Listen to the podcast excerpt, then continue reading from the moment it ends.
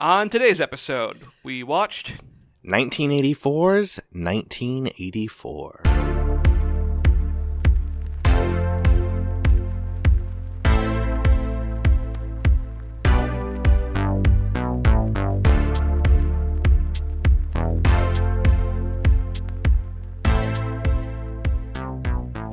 Uh, hey, um, so, as we all know, Devin is has, has been vaporized. He's not well. Shit, no, I, I, He's guess been, I can't say he's that. been unpersoned. I don't think I was supposed to say that. I, I'm supposed to say there was never a Devin. Oh yeah, exactly. And and John, you've always been here. I've always been here. so, uh, Devin, being busy and a little under the weather, is out for now, which is partly why we haven't recorded in a long time. And we've got a uh, a ringer here, um, who's who's a professional podcaster. Uh, that's John. yeah. Hi. How's it going, guys? I'm an avid reader. I travel a lot for school and stuff, so I listen to a lot of uh, books on tape and stuff like Audac- uh, uh, Audible, rather. Uh, and in my free time, I watch a lot of movies and play a lot of video games. So I'm just I'm deep in the uh, millennial media culture. Very cool. That's awesome. Yeah, I don't uh, read as much as I'd like to, so it's great to have somebody with um, that background on the show. So we watched 1984. We did not read the book, although uh, it seems to be a pretty damn good. yeah, I actually did read the book. Oh, did you? Well, I mean, I read it back in junior high school, Ah, okay. which might have been pretty young Yeah. for, for for that book. In it's it's a little hard to understand like the nuances and the gravity of uh of the work. I actually uh, just read it um last semester. oh wow. Okay, so very recently. Yeah, uh, I I read it uh, f- for fun uh, on my way to and from school. Gotcha. Okay, that's awesome. Whereas uh, the last time I read it uh, was the Clinton administration, so it's been a bit. Yeah, Orwell's seminal piece um, turned out pretty good. I thought that it was a, the, good- a good movie. I enjoyed reading it. Uh, let, let's talk a little bit about um, about the film itself. Okay. So we specifically watched a the 1984 release of the movie 1984, Uh, right? Yeah, starring the war doctor John Hurt. I think that he, the late great John Hurt, he might be one of the best British actors I've ever seen. Yeah, definitely. I mean, there's a, there's a lot of them. There's a lot of good ones, but uh, yeah, that's true. But like, he's come no on, Ricky Hellboy- Gervais. Fuck you. but like, come on, he was in uh, he was in the Field, Indiana Jones, uh, Tinker Tailor Soldier Spy. Yeah. Al- Also, can, think- can we just mention really quick that the music for this movie was done by uh 80s like synth pop band Eurythmics? So I was about to talk about how he was the first guy to die to an alien in Alien, but I had no idea about that. Yeah, you know, uh, "Sweet Dreams Are Made of These." I think that's like the their number Yeah. one, like most popular hit. I did know, yeah, you know, I did notice there was quite a bit of um, uh, quite a bit of of like synthy music, more than I expected. Because Yeah. this it starts off with just orchestral sto- uh, orchestral score stuff. Yeah, that that surprised me when I saw that in the credits, and I had to look that up just to make sure I wasn't like messed up. Or Yeah, something.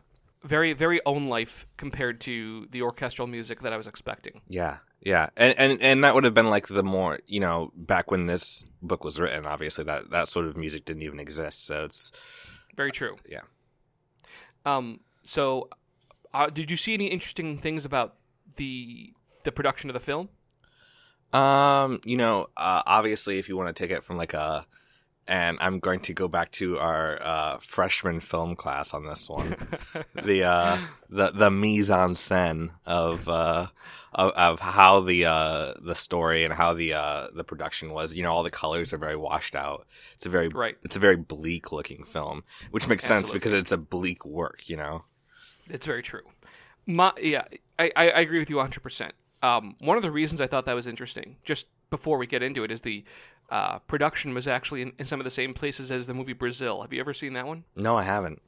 Oh, you're missing out. I think you'd like it a lot. It's a Terry Gilliam film, which is like a, uh, it's like a, oh, it's almost like a parody, like a, a Right. comedy version of 1984. Okay. Okay. Yeah, and um, it was uh, they shared a number of the same sets uh, and locations, and I think that the result is that they chose all the grimiest, most gross ass parts of London they could find, the most dystopian parts of London, and it worked. Right. Well, with Brexit coming up, that's basically you could you could film anywhere at this point. It's all of yeah, all of London is is mostly pneumatic tubes now.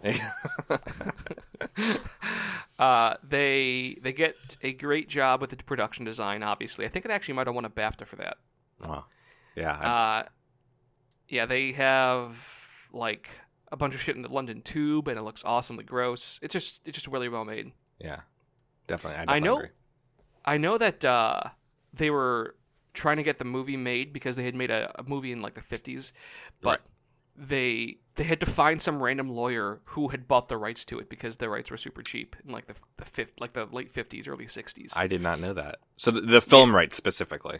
specifically the film rights Okay. yeah and it was just like a mystery they were just trying to f- like the director is an art house he was like an art filmmaker and he was trying to find the rights and he just happened to find out that they were owned by some ra- again some random lawyer like living in america who just thought it would be fun to own the rights to make a movie about it someday Yeah. I mean, I it- that's like- why I buy all my media property rights. yeah just to have them in the pocket Yeah. for example i i actually own the rights to the next the thing movie Nice. I, I'm Yeah. I'm sitting on the um, uh, never-ending story, uh, nameless princess biopic. oh that's pretty cool yeah um do you know what you're gonna call it Uh, no, it doesn't have a name yet specifically. Yeah, and I also, um, according to Wikipedia, by the way, they were planning on making the the movie uh, black and white specifically, but they they thought that would be stupid. The the the the production company, so they ended up using some s- interesting techniques that don't show up a lot because it was shot on film, um, to to make it all look pre-washed out rather than be doing it in post. Interesting. Yeah, it's the cost is higher, but it lets you um, keep all the detail without ever washing any of that out. So it looks really. That's part of the reason I think it looks so desaturated. Yeah. You, so, you- so what you're saying is it's not it's not like a filter that they put on it. It's like that's like the actual film. Right? They they they they like bleach the film or something like kind of technical. Right. Something that's above what I know anything about. yeah, but already. uh, yes, yeah, Yeah. But that was. I think it looked really cool because of it. that's cool. That's cool. Um. So briefly, let's talk about the context of the of the work 1984, like that Orwell, like Orwell briefly, like uh, you know, born upper middle class. Right. Um, you know, he uh, father. I think he worked for the opium trade in in in China, uh, and after he moved back to Britain, he sort of became hardcore like democratic socialist and anti-capitalist, anti-communist. Yeah. So that's that's one thing that a lot of people uh I think when if they haven't read the book, um they get the sense that um 1984 uh might be like a critique on like uh uh communism or Right. uh socialism absolutely. and uh people people like to use the words Orwellian when people talk about like newspeak I think is like the uh the biggest part of it is so people like to claim things are newspeak when they really aren't. Right, absolutely, yeah, and uh, I think that's just how influential the book's been. I mean, he only wrote two major novels, but he Orwell was a was a um, a literary writer, and he did a lot of essays. Yeah. And uh, aside from his obvious other work, Animal Farm, Yeah. Yeah, so these are his two big novels, but he actually wrote a lot of smaller uh, and not smaller as in like less important, but smaller as in like literal like um less verbose works. Absolutely. He uh he ha- I think he I believe he uh, adopted a child, but um I'm not sure what happened to it. They might still be alive. Either way, I know that he uh, uh very much affected by the by World War II. He was a little older then, but he had already served in the war. He was part of the uh, the volunteers who fought in uh, in Spain during the Spanish Civil War. Wow. So he had a lot of first-hand experience with um, with war, especially as opposed to Hemingway, who was just a chotch and he just sort of sat in the back lines. You can screw Hemingway; he's a piece of garbage. So, um let's I think maybe for people who haven't read uh 1984, maybe just uh talk a little bit about like when the when the book actually first came out because Yeah, um yeah. We'll, we'll talk about more of that, of that at the end, but I think Oh, that it's important to know that the context, yeah, of, Yeah. of what he was writing yeah, uh, in in the late '40s after uh, post you post know, World War II and stuff, yeah. Absolutely. Um, I, it's um, uh, authoritarianism, uh, which was uh, obviously Nazi regime that is hu- hugely like fascist, uh, bigly fascist, uh, some might say, uh, regime. And then so we have a novel here that is, uh, well, what if basically our entire life was fascist? What if, what if our all we knew and all that uh, we grew up in was a fascist uh, state? Right. He'd already written a pretty scathing um, argument about revolutions uh, with Animal Farm. And now, looking at uh, the USSR as well as looking at uh, post war Britain, I think that he was able to to put his views into the dangers of totalitarianism into into narrative form more than just essay form. Yeah. Uh, it's like a cautionary tale about revolution, um, in the same way that Animal Farm was, but it has a little bit more. Um, I don't know if science fiction is the right element, but it certainly Yeah. has uh, an amount of of speculative fiction that Animal Farm didn't. Like Brave New World was a 30s novel, and and um, what was it called? And We was like a 20s novel, and I feel like th- that this one has a lot more influence from those. Yeah. I, I think it's I think it's really interesting that you uh, say that it's not really science fiction because it's I mean it is and it isn't right? Because you have your elements of like futurism and stuff like that with like the the screens and stuff, and stuff like that. But really honestly it's not that may, and maybe we're looking at this from like a 21st century perspective but uh Well, I think we are, and we'll talk about right that. Yeah, right. But it, it but it isn't that futuristic if you really think about it. This is true. Um, this is very true. Speaking of future, uh, he was written, wrote this in, I believe the original novel was. Sorry, I'm just trying to find the date. Uh, novel was 49. Yeah. 35 years in the future. Cool. That 35 years always struck me as interesting, but one of the things that differentiates the book, and let's pivot to the movie, is that the movie was sort of a, a look at totalitarianism from a from a I guess an introspective uh, way, whereas that one was very much a, a look at it from someone who had um, not experienced it in the same way, but had lived through an era where it was powerful. And in that way, he's writing it as a speculative work, whereas for us, this is an this is an alternate history, right? Right. Yeah, absolutely. Uh, I I think we've all seen those uh, what if comics and whatnot. That it's like, well, what if uh, Superman landed in uh, Nazi Germany and fought on the side of Hitler, and then Oh, you ever read Red Sun? That uh, was so yeah, good, Yeah, I have. so good. It's really good. Um, so uh, just moving on, like uh, let's move on to a little plot summary first. Okay. So there's not that much to it. I mean, it follows the it follows the the book pretty closely. Um, yeah, obvious it, with with what it can, because there's obviously a lot that gets cut out due to the interest of time. Obviously, Right. Um, Winston Smith, played by John Hurt, the Yep. incredibly good John Hurt. yes. Um, I'm still hurt that he passed away. He's um No he's like a intended. middle yeah he, he's like a middle class outer party member, right? Yeah, so yeah, so um, just for a little bit of context, there's basically uh, the class system in 1984 is a little bit stratified.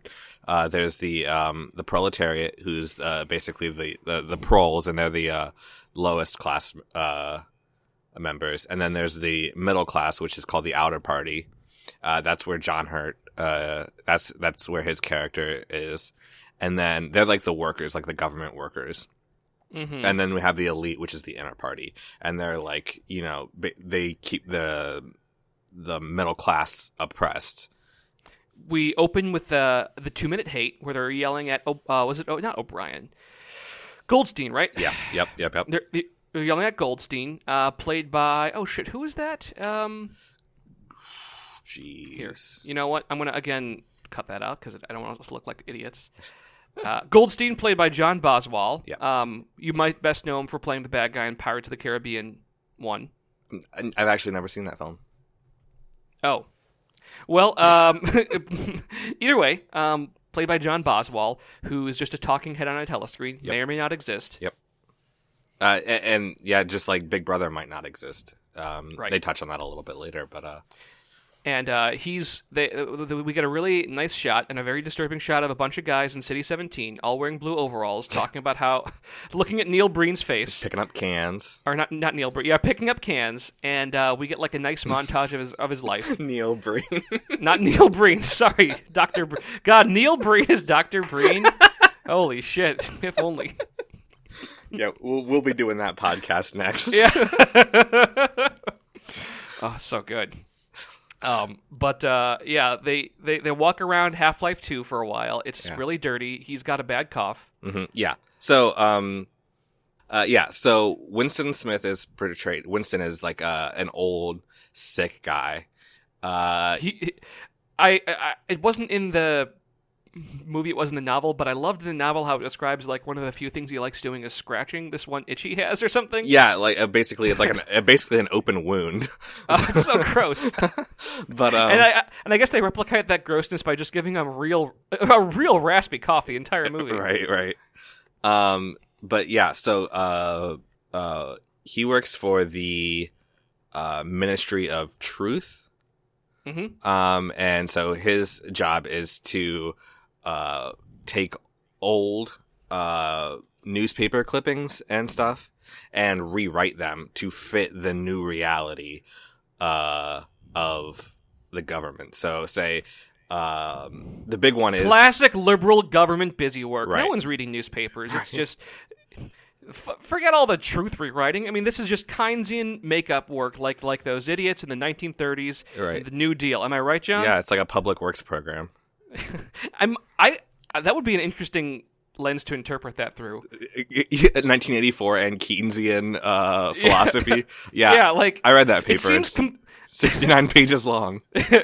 nice, but yeah, it just seems like a t- totally pointless job, even within the world of um of like night of the the, the dystopian world of 1984. It just seems so Yeah, pointless. uh, I, I kind of take it as like them covering their ass from like a uh, Right. you know people just uh, there's no way that people can. Uh, well, they even say it. They the uh, those who control the past control the future. Those who control the present control the past.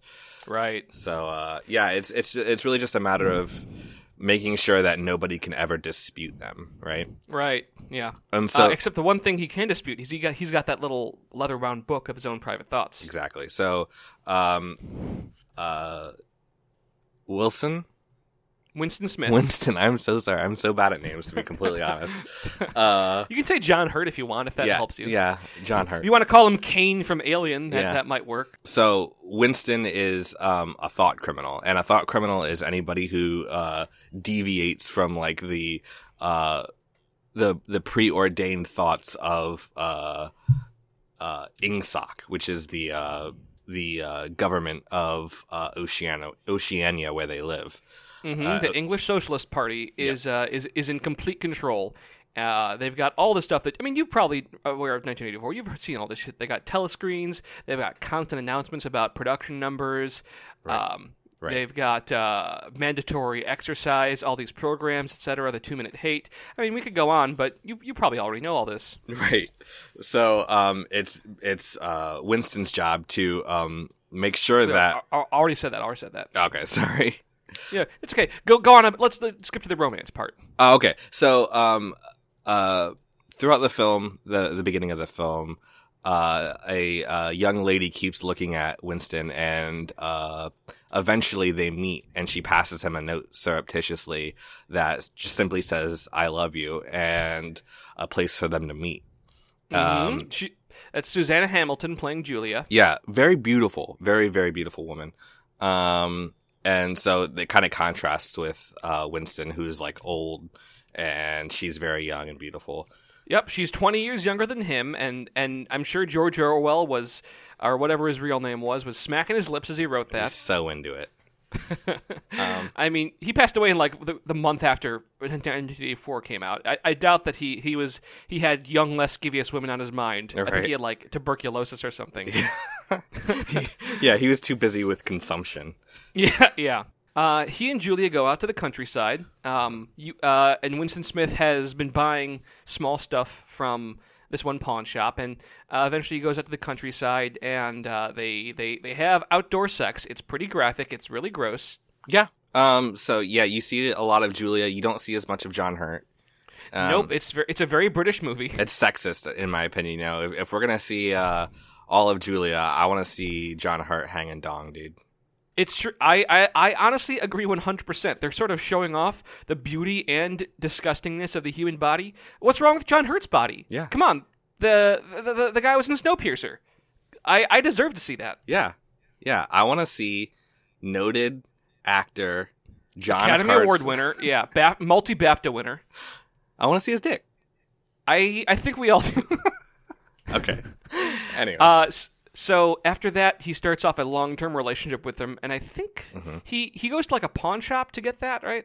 uh, th- that's kind of the feeling I got for it. So, um, he- uh, he rents a room above this uh, small shop, um, where he also bought like basically this like bauble, this like little um, paperweight. You know, basically, yeah. it doesn't have any value, and so something that doesn't have value inside uh, Ingsoc is worthless, and so appreciating something that's worthless is thought crime, right? And so it just yeah, kinda, great call. yeah, it just kind of goes to show like where where his uh so he's already keeping a journal, which is thought crime.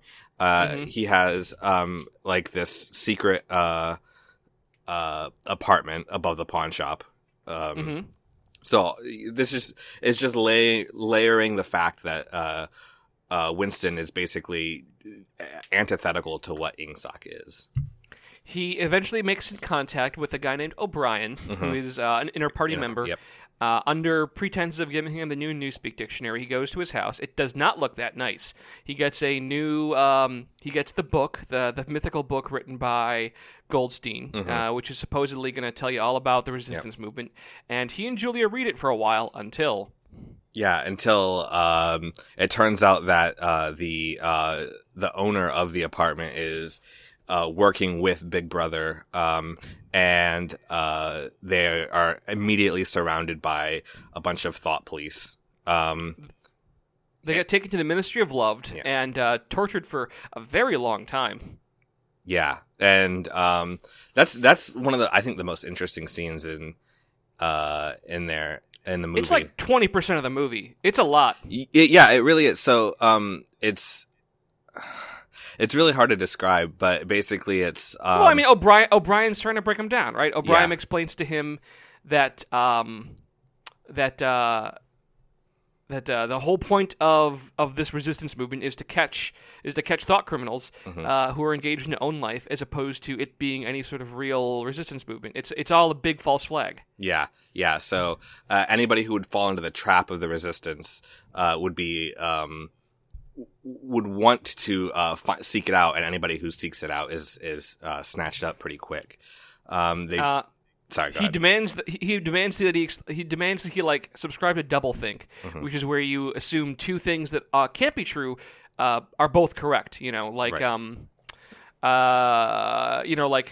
Uh, the, the two plus two plus equals five thing, right? He's Right. trying to convince him of something that he knows is not true Right. is true because it's it's sort of like saying uh, you have no out, ex- internal or external life. It is Right. purely based around what is demanded of you. Yeah, and what what Big Brother says uh, is true is true because Big Brother said it. So, uh, uh, O'Brien even says stuff like, "If I if I say that I floated off the ground." And you say that I floated off the ground, then for all intents and purposes, I floated off the ground, and gravity is not a law that exists because the only law that matters is the law of Big Brother. It's great. It's a great scene. O'Brien's actor has such an intimidating but attractive face. It's just so it's just so believable. Yeah, and and so uh, that kind of goes into like how charismatic, like you kind of fall into it because it's like, oh, this this guy, he's he's subversive just like I am, but really he's just uh Yeah, it was way better. I- It was way more effective to me at least than reading it in the book. Like Yeah. reading it as a kid, I, you know, you don't totally grasp the gravity of the situation. Mhm. Uh, watching the 1984 flick was was really interesting because they, they get they, they get these visuals and they're so gloomy and grim, but they're also uh, you know all these actors are so powerful. They're all turning it up a little bit past ten, Yeah. bringing out that theater acting, and it looks great. It's just so it's so perfect. yeah, it's uh, it's it's honestly one of the best acted movies I've seen in a long time. Yeah, when they finally break him, his his his famous thing is he says, "Do it to Julia instead." So he's uh, completely purge of rebellious thoughts and, more importantly, personal attachments, and they uh, and they release him. hmm Yeah.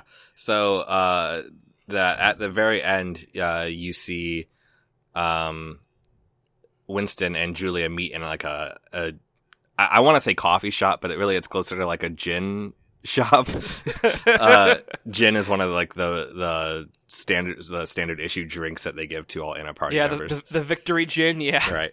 Um, so uh, you see the two meet in like a gin shop, and then, um, but the the the the romance isn't there anymore. It's they seem kind of robotic, obviously, because they've been broken, and the film ends with a an presumably an obvious lie about a major war victory. Then she uh, she leaves. He sees himself on the TV, like you said, um, And uh, he looks at the image of Big Brother on the telescreen. He starts cr- tearing up, and uh, we cut to credits. Yeah, yeah. Uh, just a honestly, just a great movie. So uh, let's talk about what they got wrong first, John. I, I am impressed, but also kind of let down by the Orwell vision of the future. Yeah. On the one hand, he's got this excellent discussion and image, imagining of like the political situation, uh, sort of like old old 17 and 1800s books. They would really very rarely predict technological advancement. Like, have you are you familiar with Candide? No. Candide is uh, another of these speculative fiction books, but a lot of these never really imagined that the world would look much different technologically. Right. Maybe farming would be a little easier, but all of them were all about imagining unique societies. Right. And Orwell uh, Orwell's piece really draws on that. It does. Uh, it doesn't surprise me, but it is interesting because there had been so many excellent science fiction books. Uh, that had already come out that sort of predicted a rise in technology as well as societies, but you know, whatever. Right. Yeah. Like uh, yeah. I, I- we could name a few, but yeah. I, I'm sure if this came out in 2019, there would be a big focus on the way that uh, technology influenced it. But instead, we get this diesel punk 1940s vision of the future. Yeah. And and there is uh, certain depictions of technology, uh, but it's more made to uh, make uh, the government seem ubiquitous. Um, Right. You know, your screens, which you uh, cannot turn off. Um, it's illegal to turn them off, uh, and so you can always see the screen, and the screen can always see you. Right, the telescreen Um, is the perhaps the most uh, obvious obvious invention. Both, Right, The- so Did they're they're constantly monitoring you and making sure you're doing what you need to be doing. right. The telescreen is an invention that did not exist in World War II. Obviously, it did not exist in the 40s. Although uh, mechanical te- uh, television broadcasts did exist, I don't believe that the tele- the television was very common. Uh, I think that the 1937 was the first time that the general public could even watch um, an, a big event on the television screen. Right when, um, uh, for example, for the annual uh, laying of the wreath, and, Right. Uh, uh, and, and certainly the idea that uh, all of these middle class homes would always have them was pretty unique. Yeah, yeah, Uh, and I think what uh, and and I also think that the, the television is huge and it's a flat screen. Did you notice that? Yeah, yeah. So that's that's the one thing is, um, it, they got it right. They were just a few years too early. like I, I kept on thinking to myself that TV's fucking big, and also like oh you know the, the aspect ratio on that's pretty bad because it's like uh I, I- I don't know if you have the movie up. It's like a curve. yeah, It's not like a four to three ratio or or a sixteen by nine. It's like an oval shape. yeah, yeah. Um, it kind of reminds me of the uh, interocitor from uh, yes, from MST3K. yeah, from This Island Earth. Yeah, uh, I was curious what what like uh, this is just neither here nor there. Uh, what in universe it was supposed to be because it's not a CRT, obviously. right. So, yeah, it- I kind of like imagined it as almost a projection. It's not a projection. Uh, they don't they don't ever play it up to be a projection, but that's kind of like the the the thought of it that I got. Oh yeah, that's a good call. That's a good call. You can't see a camera. Yeah, um, yeah. but it does seem somehow seem seem to be able to sense the the viewer inside it, and not like in a 360 thing. So I don't think there's a camera in the room. Yeah, yeah. I, I just imagined it being built into the, the television itself somehow. Yeah, I don't know. It was it was interesting though. Yeah. Uh, so Winston is he's a he's the copy editor for the I think for the for the London Times newspaper. He's Yeah. the rectifier. Yep. Uh, does he have a computer? What was that thing in, in his office? So um, basically, he has a a a telephone um, that's a, a rotor dial, right? Uh, Yeah. Is that what you call it? I forget. A ro- no, a rotary phone. yeah. Rot- a rotary phone. Yeah, that's the word I was looking for. oh, he's got the speakwrite thing, right? Yeah, exactly. So he has he has a rotary phone, and that's how he imp- inputs numbers uh, and calls up certain uh, like newspapers and stuff. And then he, Does he have a Does he have a keyboard? no, not even. So um, he just has the rotary dial, and then he has the uh, um, like you said, the microphone that he'll speak the correction into. Uh, Yeah. and then he has a pneumatic tube, and that's it. And, Uh, oh, and a burn and a burn uh, memory hole is what they call it.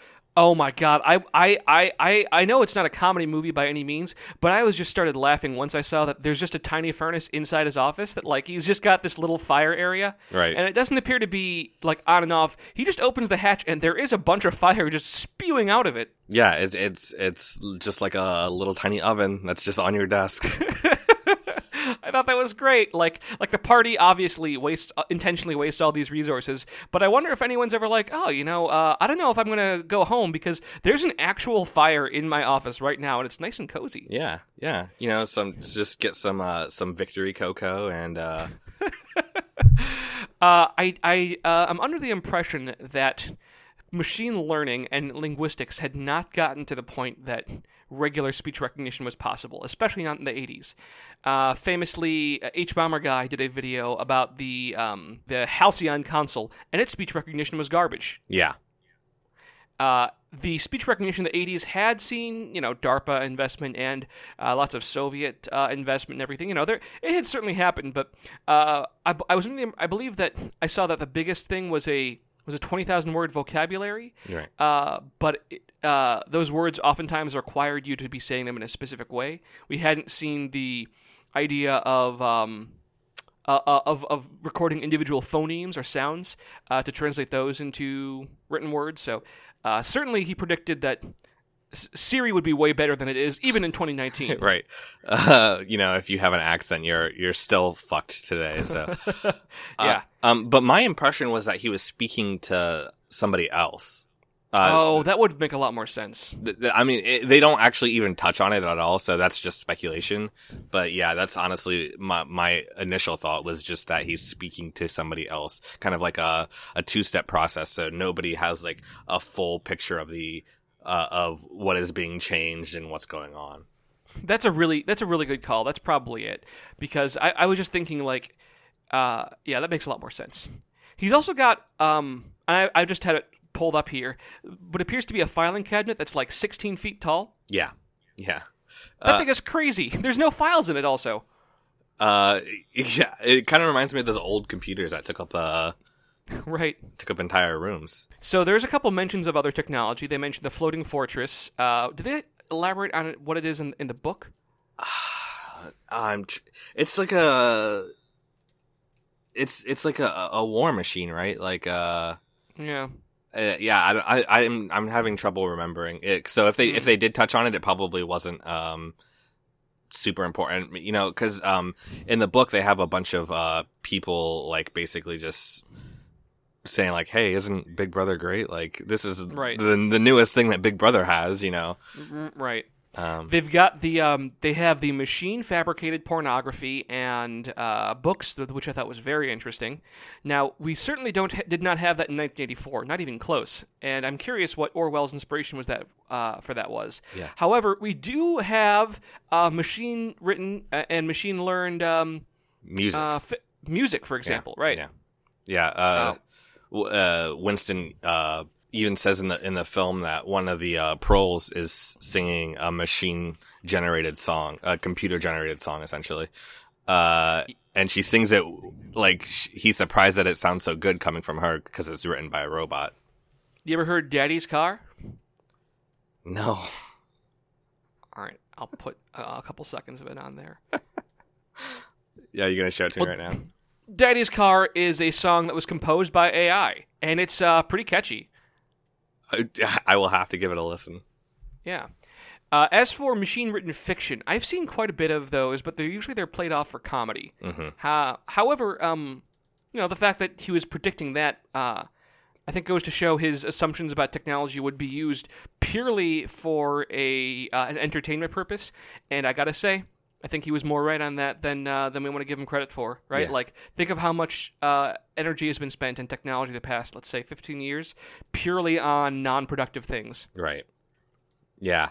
So there's you have the whole side of like uh the technology being used for like purposes of war, uh purposes of control, but then but uh, I mean I I say purposes of control, but it's also like the media that they have is also uh, a form of control. Uh, so they have uh, a pornography department, so people aren't having sex.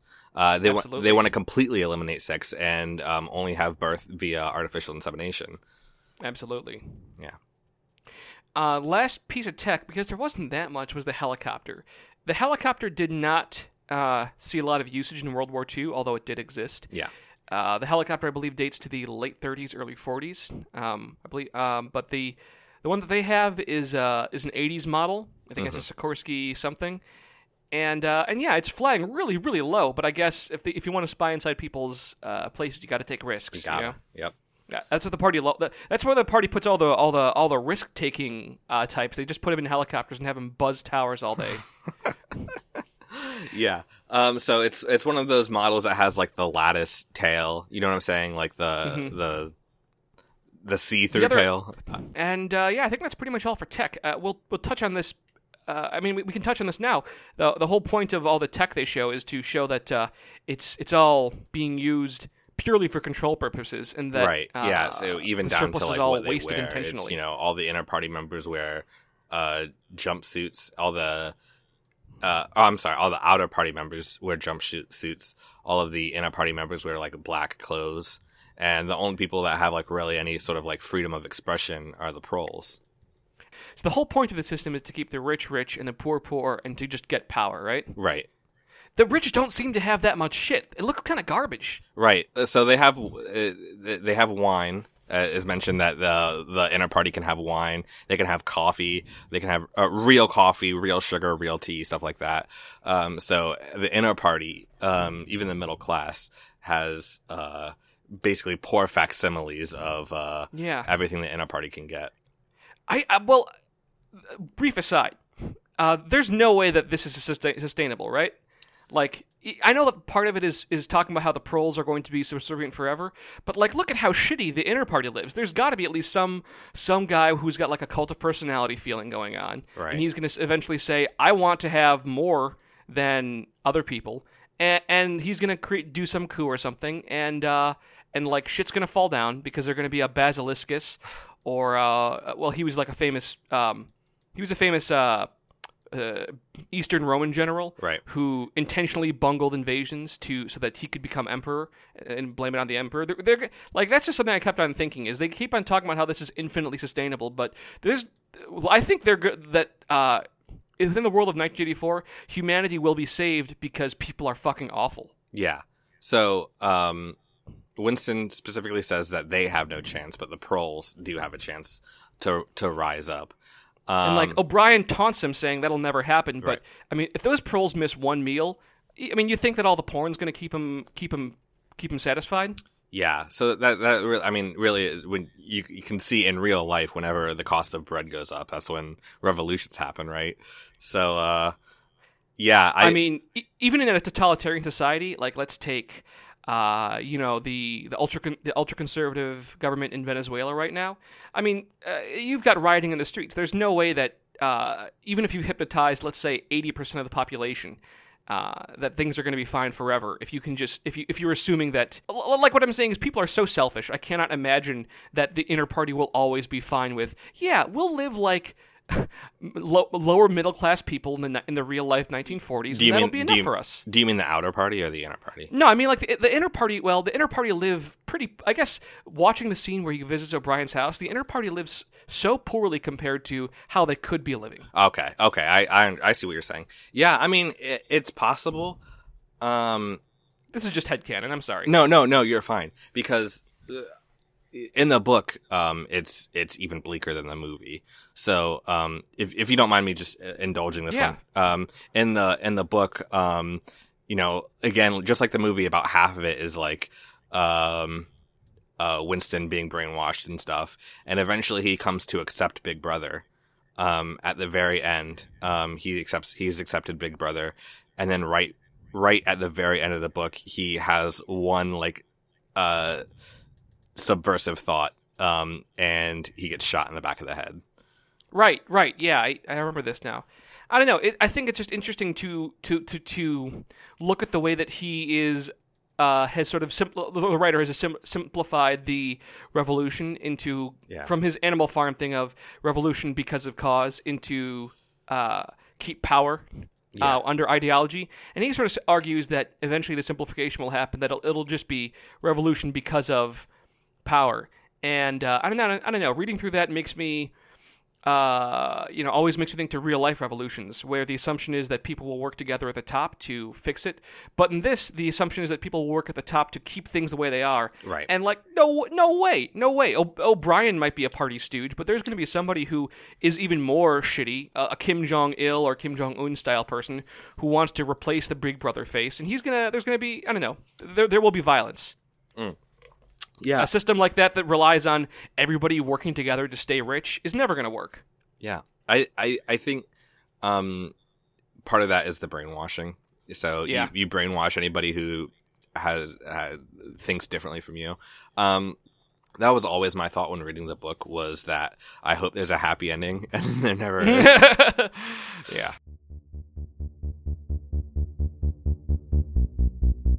The things that he assumes about 1984 are that uh, the 80s will be dominated by an endless Cold War uh, that focuses attentions on the foreign to ignore the domestic. hmm Yeah, And, and although he passed away, uh, his imagination about uh, an eternal war uh, is reflected in the real life Cold War. yeah, definitely. Um, I think, and, and uh, like kind of like an expansion of government powers as well. Um, you see, um, 1984. That was Ronald Reagan. Mhm. Okay. uh, and so, um, you know, it, this could be argued uh, to no end of you know to the end of time whether or not Reagan expanded or you know was like a small government sort of guy. But uh, Well, just remember, he uh, Reagan Bush won 49 out of 50 states. yeah, so, yeah, yeah, yeah. Um, I actually just learned that the other day. yeah. Um, so, but yeah, I, I really think that's it's interesting to see like how you have like, cause I mean that's really all we have to go on, right? Is like the what they got right is basically like the political side of it. Um, and um, I don't think that, and obviously this is me coming from it like a like an American uh, Mhm. from an American standpoint, but I don't think they got necessarily the uh, totalitarian regime 100% right. But I could, uh, I, w- you know, if you asked like somebody from North Korea, or if you asked somebody from, uh, well, I won't name any other countries, but um, uh, yeah, they might have a different take on the uh, entire issue. Sure, certainly. Uh, I think that um, we see a movement in other films, like, for example, let's say RoboCop, a focus on the uh, commercialization of the public space, the way that so many companies are being outsourced, and there's such a big focus on mass market advertising that's taking a new and aggressive turn under the uh, liberalization reforms in both uh, in both the East and the West in the 80s. And in America, uh, we see lots of cyberpunk um, fiction, oftentimes expressing the anxieties of uh, of unfettered capitalism and unfettered greed. That might not be wrong, but the feeling that uh, people are going to be distracted by all this is very true. I mean, I think that we, there's lots of fiction that we've covered, even on this podcast, that explores that. Yeah. Um, I think it's it's kind of hard to say because um, if you want to compare like uh, cyberpunk to to what what did you did you what did you call this? 1984 Specula- speculative fiction. speculative fiction. Yeah. To if you want to compare that to like uh um to other works uh, that are like more technology based, um, you're gonna see um stuff that touches more on economy, um, which 1984 does a little bit, but it's not really.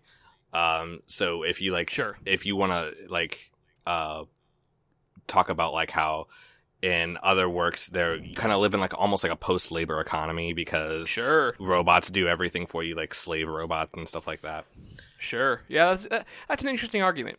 Now, on this podcast, we generally go, don't go too far past the date that it's set. So, obviously, um, arguments and discussions about uh, real life surveillance programs, for example, the NSA's large scale phone tapping, all that's interesting, and I think there's a very cool comparison to be made. But uh, even if he had said it, say, 20 years later in, uh, in 2004, uh, I'm not entirely sure if his guesses would be accurate. But uh, there's a reason people are always publishing articles like, "Are we living in 1984?" You know, Right. those anxieties never went away, and uh, if nothing else, those anxi- the anxieties over it have only uh, increased since the since the 40s. Yeah, I think we talked about earlier about how uh, people who want to criticize uh, politicians uh, for maybe having a, a policy disagreement that um, they accuse them of uh, double speak and stuff like that.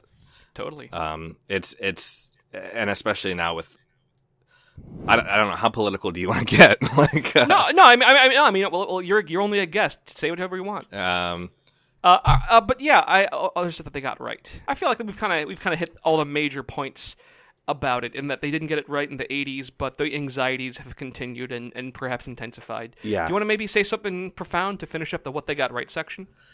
Um, y- you know, uh, there's. I think there's always going to be, no matter it, uh, if you um participate in a government, you're always going to have uh people who think that the government is going too far, that the government is uh too robust. You know, the bureaucracy is expanding to meet the needs of the expanding bureaucracy, right?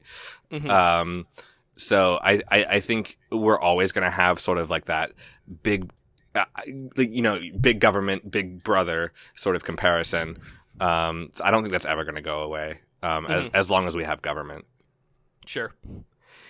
Yeah. Um. Overall, I think that the the they get more uh, wrong than right, but certainly the the message of the book is even more relevant today. Most, uh, yeah, I think most dystopian, uh, novels do, but, uh, Yeah.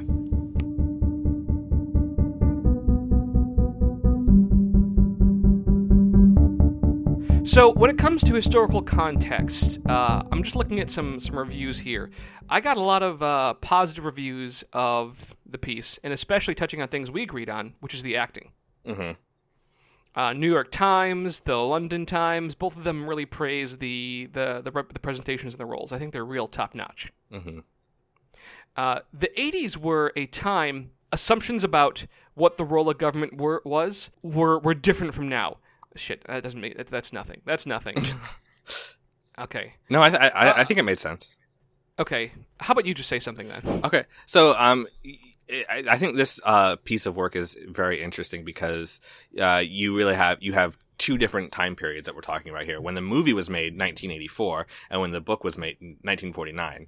So Yeah, how about you touch on those two and also like how that affected the the any differences between the book and the film? right. So um, 1949. Uh, post World War II, uh, London specifically, you had um, periods of uh, intense rationing, intense, intense rationing, um, to the point where uh, people weren't getting, um, you know, enough, uh, all the food they needed.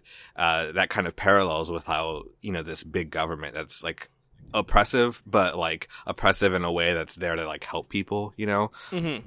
Um, 1984, uh, that's uh, obviously uh, near the end of the Cold War. Cold War ends around 89, 90, um, late 89, basically.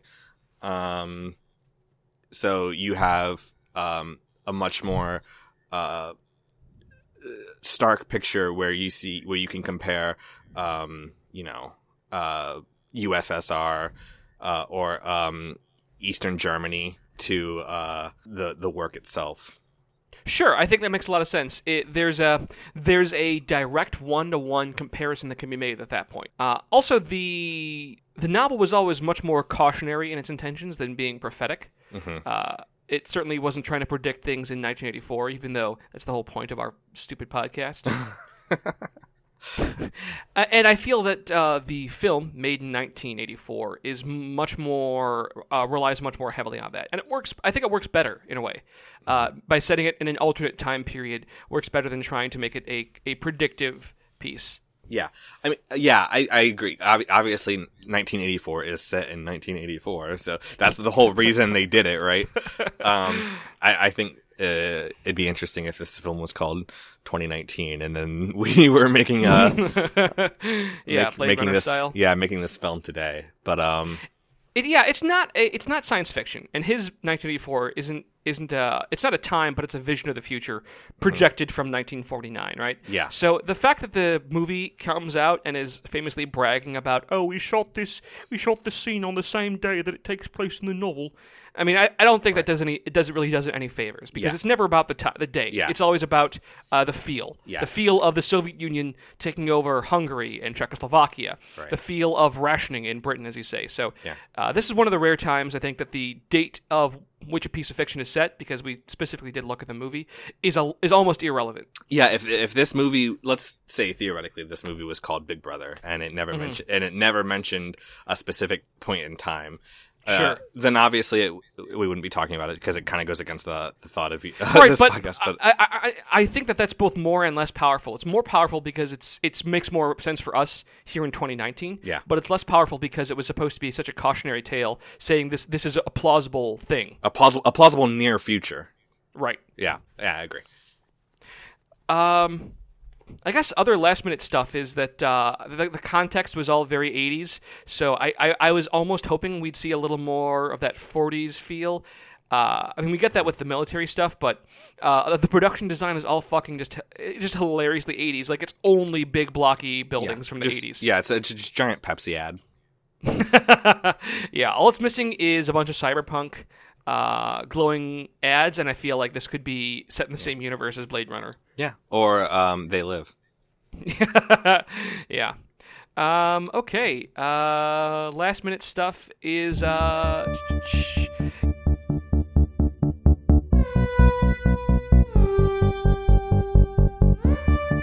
Okay, so now, um, so now uh, we're gonna do the last segment, which is uh, the drunk Shimoda. Now, this is same shamelessly stolen from uh, from a podcast called The Greatest Generation, right? Okay. And in it, you want I want to hear uh, the character or actor or element of the movie that you thought was just having the most fun with the production of the role, in character or out. So uh, mine's at about one one hour three minutes, and that's the the, the big meeting between O'Brien and uh, and Winston Smith. hmm And uh, John Hurt's looking pretty good, especially compared to before and later in the film. And uh, O'Brien gives him this glass of wine, and he says, "Let's have a toast." And he, he genuinely doesn't know what to do with it, so he's like, "Ah, sure," and he just chugs it. Yeah, he's used to he's used to drinking the uh the victory gin. So Yeah, and, and I thought that was uh, a moment of of of uh, lightness that I really enjoyed compared to the rest of the film. I thought it was just great. that makes sense. Like yeah. Winston Smith just saying, "Ah, you know, you're probably supposed to chug this, right? It's probably good." I've never thought about that. Yeah. Uh, what about you? Um, I would, you know, um, as an actor, John Hurt working next to Suzanna Hamilton, just a comp- like stunning actress. yeah. Um, you know, I, I, I gotta imagine he was feeling pretty good for that. So that's mine. just him all of a sudden realizing that he that because he's an attractive older man, he can he he can in in universe be with any woman no matter what. yeah. like uh, I mean, he was older than he was when he made Alien, and I could totally still see Alien having giving him like a much younger sidekick. For sure. Uh, all right. So uh, last stuff then. Um, do you do you recommend this movie over other fo- other other things to watch? Yes. Uh, amazing, amazing, uh, aesthetics, amazing Sure, act- yeah. amazing Production acting. design is top tier. yeah yeah the acting is just so good um in terms of it uh the book i mean i mean obviously i think everyone says this about every piece of uh, media that's based off a book the book is better um just because it goes into a little bit more detail about cer- certain things like Sure, yeah. i, I, I kind of feel like maybe i would have been lost had i not read the book beforehand Yeah, I got to agree. This uh, this is a very good film, and it's a very good story. And I think that it's a it's always great to see dystopian fiction like this put onto the big screen, seeing how they realize it. All the big public execution scenes, all the two minutes hate are all profoundly disturbing. Yeah. much more so than in the book. But you know, it's just it's just really hard to watch. It's uh, it's there are better art house movies to watch, I think, and. If you want to read something or listen to the audiobook, I feel like you'll get more out of it than you will watching this movie. yeah but it's definitely not something that you want to sleep on i think certainly not. So, uh, yeah, I mean, if you if you already like 1984 and are into dystopian fiction and you want to see this movie, I think it's it's worth your time. But it's pretty hard to watch, and I, I genuinely recommend the book or audiobook version uh, before this one. for sure Okay, uh, so I, I guess that's pretty much it, John. It was a real pleasure having you on. Uh, thank you. Uh, I have always been here, so I don't know what you're talking about. But uh, Oh, well, well, you've been. Um, uh, anybody who can go who goes back will notice that your name's in the credits of all those, but you were just quiet. yeah, I didn't have anything to say until now. Yeah, uh, and uh, you've always been my only host, so it's been a pleasure, uh, a pleasure to finally have you speak up. it was just silence until then. yeah, it was me saying, "Hey, uh, so what'd you think about uh, about uh, the old gray hair?" And then ten seconds of pause and me laughing. right, you are. For uh, for the for World of Tomorrow, the podcast about teachers past. Uh, thank you for listening. I've been Jeremy. I'm John, Uh, thanks for watching today. and we'll see you tomorrow.